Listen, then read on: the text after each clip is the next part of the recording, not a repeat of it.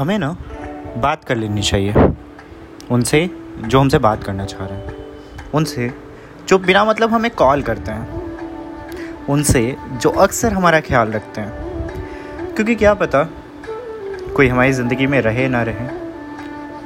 हम उन्हें इग्नोर तो कर देते हैं, पर शायद उस इग्नोरेंस का उन पर गलत प्रभाव पड़ता है। एक मेरा दोस्त था जिसके साथ कुछ ऐसा हुआ था, जो काफ़ी प्रॉब्लम दे था। उसे किसी का कॉल आता है और वो कॉल नहीं उठाता। है बाद में पता चलता है, जिस व्यक्ति ने उसे कॉल किया, उसके साथ बहुत बड़ा दुर्घटना हो गया था। और वो आखिरी शख्स होता है जिसे वो कॉल करता है। तो कोई आपको कॉल कर रहा है तो उसका फ़ोन ज़रूर उठाइए। ज़्यादा देर नहीं, चंद बातें ही सुनिए। लेकिन फ़ोन ज़रूर उठाइए।